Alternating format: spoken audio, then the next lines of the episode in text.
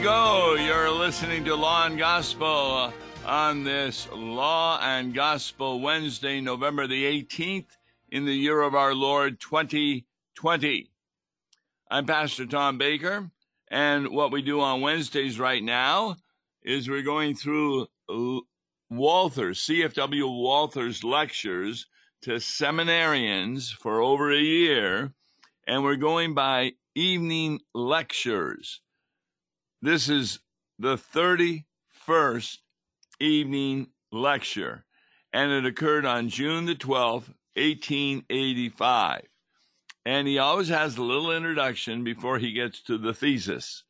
It'll be thesis number 19 that we're going to be taking a look at. So let's look at the introduction. He says that two of the biggest problems with which humans wrestle.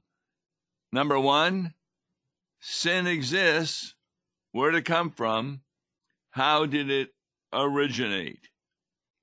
Serious philosophers, he says, of pagan antiquity were uninformed of the fact that in the beginning God had created man perfectly good in his image and they were not able to discover the awful character of sin and its origin then. In fact, their reason began to say that sin was either an inborn weakness, others claimed that there was a twofold principle, one good and the other evil.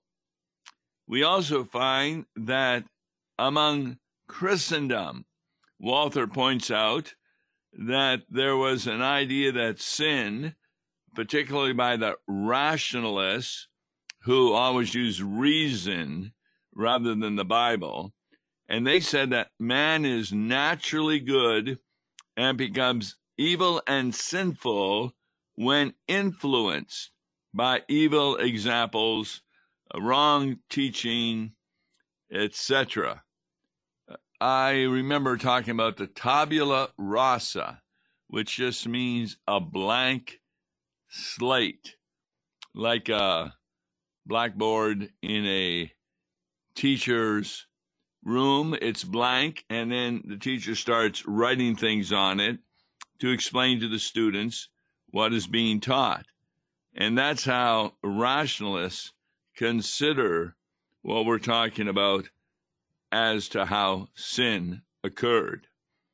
Then you got the pantheists, the atheists, and the materialists.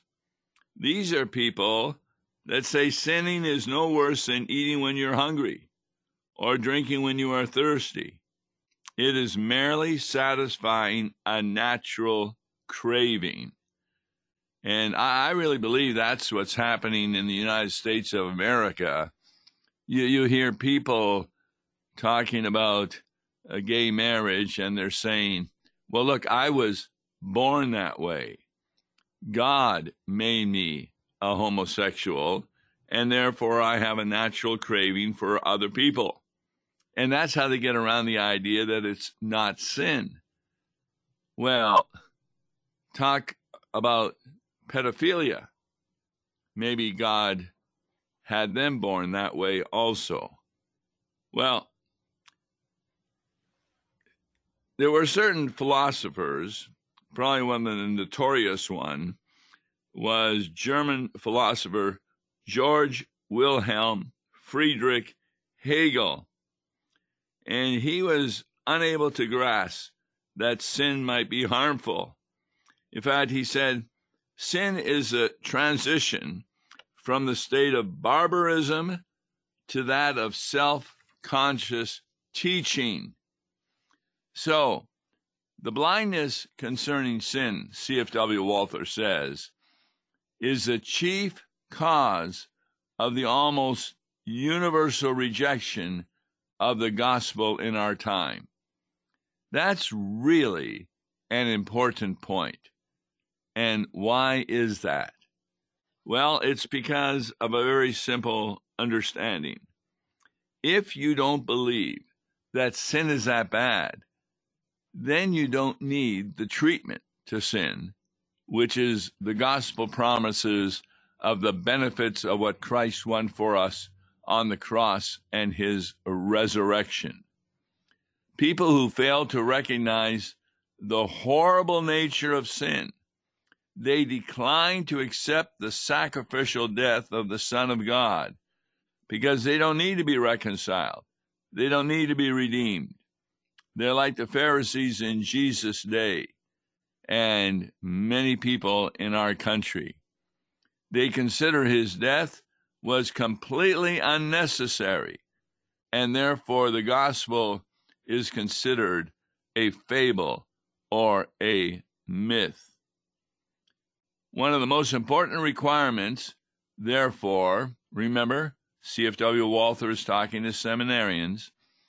One of the most important requirements of a true gospel oriented pastor is that he should know how to explain to his listeners the true nature of sin in terms that are as loud and clear as they are terrible, drastic, and relevant. In fact, I received an email from an individual who was really complaining that prior to this election, hardly any pastors, or very few of them, were writing about the immorality going on in the country and talking about the people you should be voting for are those who are going to be stopping immorality like abortion, etc. And not just on the personality. Remember in Romans 13, we're supposed to pay taxes. To who? To Caesar. Caesar was an unbeliever, but he was head of the Roman Empire and taxes were required. And God said we pay taxes to him. So, without a real knowledge of what an awful thing sin is, a person will neither understand nor receive the gospel. Therefore, the law and gospel is distinguished even less if a person has no true and adequate knowledge of sin. For example, you have real pain in your body, and you go to the doctor, and you don't agree with him that you might have cancer. And so you don't take the treatment. It's the unbelief in the doctor's word that you have a serious condition. And that's the point of pastors. We have a serious condition. It's called sin. And this leads to the next thesis, number 19. You are not rightly distinguishing law and gospel in the Word of God if you preach about certain sins as if they were not damnable but only venial. What does that mean? CFW Walther is talking against, of course, the Roman Catholic view of the difference between damnable and venial. Uh, for example, venial sins are really mortal sins that are pardoned by Christ through faith and the means of grace. They are not pardoned because they are considered to be no big deal. And therefore, this was a problem at the time of the Reformation that Luther spoke out against, and we're going to see some of that pretty soon here. So, when a person fails to make uh, the distinction he's not rightly distinguishing law and gospel. But the distinction between these two kinds of sin, venial as well as mortal, needs to be carefully done because there are certain sins that expel the Holy Spirit from the believer. And these sins that bring on spiritual death are called mortal sins. So, when this happens to someone, as soon as he sins intentionally and refuses to repent of it, he no longer is able to pray to God like a child. He says, I have become chained to sin. I am now a slave to sin. Uh, good for him if he should have at least this knowledge of his condition. He may yet be brought back to God. But as long as this condition continues, he is not in fellowship with God. And the church has a right, R I T E, given to it called excommunication. We don't excommunicate people because they're doing mortal sins rather than venial sins. No, a person can be excommunicated for any sin if there is unrepentance, because that's what makes it a mortal sins. So, the sins of weakness or rashness, they are sometimes called the daily sins of Christians and they are forgiven as a Christian talks about how contrite he is and looks to Jesus Christ for forgiveness. Both law and gospel must be preached. Walther's talking to the seminarians, and he says, if you don't preach both side by side, you don't deserve to be called an evangelical pastor. Rather, the man would be a false teacher. It would be like just giving the gospel, like casting wheat into the ocean where no crop can be raised. That doesn't help. So the heavenly seed of the gospel can only sprout in a crushed heart. See, that's the purpose of the law to crush your heart. As uh, Luther explains, we should fear, love, and trust in God. Why do we fear Him? Because He has the right to send us to hell. Anybody who relaxes one of the least of these commandments and teaches others to do will be called least in the kingdom of heaven. That's a quote from Jesus in Matthew 5, verses 18 and 19. Therefore, a true Christian is afraid to commit a single sin. In contrast to the godless, unbelievers imagine that they can escape from their crimes. I mean, how many times has a pastor accused someone privately of a particular sin and they try and defend themselves by saying, well, so and so made me do it, etc. I had a um, listener, I don't know if she's still listening, but every now and then she would phone in and she always was angry with me when I talked about infant baptism. And one time I was talking about the necessity of infant baptism, and she said that I was of the devil. And I said to her, You know, you just sinned against me. And she said, No, I didn't. The devil made me do it. A lot of people think that therefore, if they're not held responsible for sin, they have nothing to worry about. Many people think that thoughts cannot be sin. In fact, the Roman Catholic Church teaches, yeah, you can have evil thoughts, but if you don't act on them, then that is not a sin. But that's not true at all. A lot of uh, unconverted people think, well, look, I'll just make up for my sin and the whole thing will blow over. But apart from repentance and looking to Jesus for forgiveness, guess what? The situation never blows over, according to CFW Walther. So, true enough, God is love, but He is also holiness and righteousness.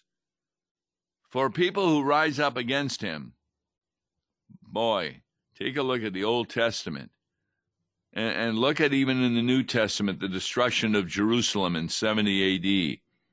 God becomes a terrible fire, and his fiery wrath follows these sinners into the depths of hell. So, no sin is venial in itself. What that, what that means is it's not that serious a sin. But there are sins that will not prevent a person from still believing in Jesus Christ with all his heart. And, and therefore, these are maybe sins of temper, sins that you don't intended to do and you did, or even an intentional sin over which you quickly repent. What makes people Christians is this living knowledge about their need for the gospel. When, when Walther talks about living knowledge, he's contrasting that with another kind of faith, namely the dead historical false faith. A lot of people today, they may believe the history of the Bible, but they don't believe the gospel. That's a wrong faith. Living knowledge understands that I'm a miserable, accursed sinner who could be eternally condemned. But then we believe that Jesus Christ, true God, born of the Father in eternity, and also true man, born of the Virgin Mary, has redeemed me, a lost and condemned person, purchased and won me from all sins, from death and the power of the devil. Therefore, Walther concludes there is no such thing as a sin that is venial by its nature. Sins are venial only for Christ's sake, in the sense that they are forgiven through the blood of Jesus Christ. John 1 7, 1 John 1 7. The blood of Jesus, his son, cleanses us from all sin. Therefore, it cleanses us from venial sins as well. And if it does not, through our unbelief, then those sins must in themselves be regarded as mortal sins. A true Christian is not, this is Walther, a smart mouth who goes around holding his head high. A true Christian has a smashed heart. When one speaks the word of God to him, he accepts it immediately and humbles himself. And that humbling takes place through repentance. In Roman Catholicism, here's what is said in their catechism, edited by Pius V and Clement XIII, the popes. All mortal sins must be told to the priest.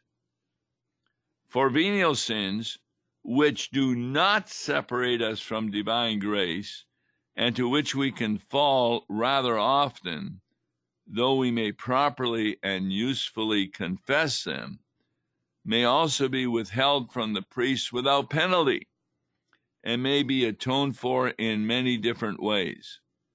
Mortal sins, however, must be listed individually, for it is their nature to cause a more serious wound on the soul than those sins that people are in the habit of committing freely and publicly.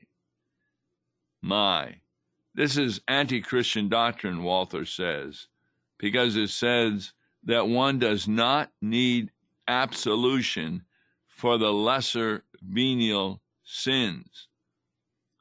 The Romanists and others count sinful desires that they do not really actually as sins that need the absolution.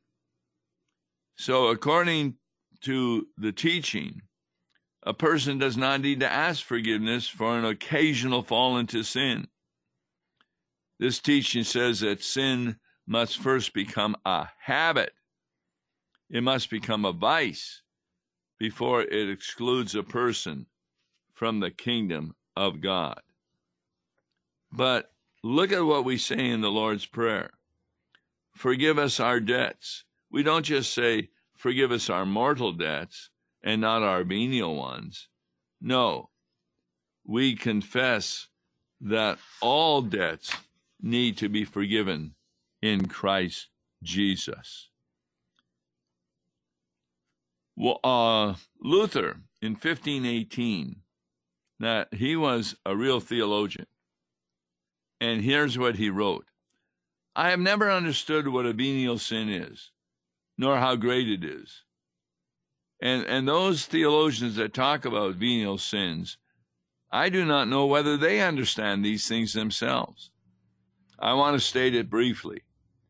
Any person who is not in constant fear of being full of mortal sins and does not act accordingly, that means through repentance, has little hope of being saved.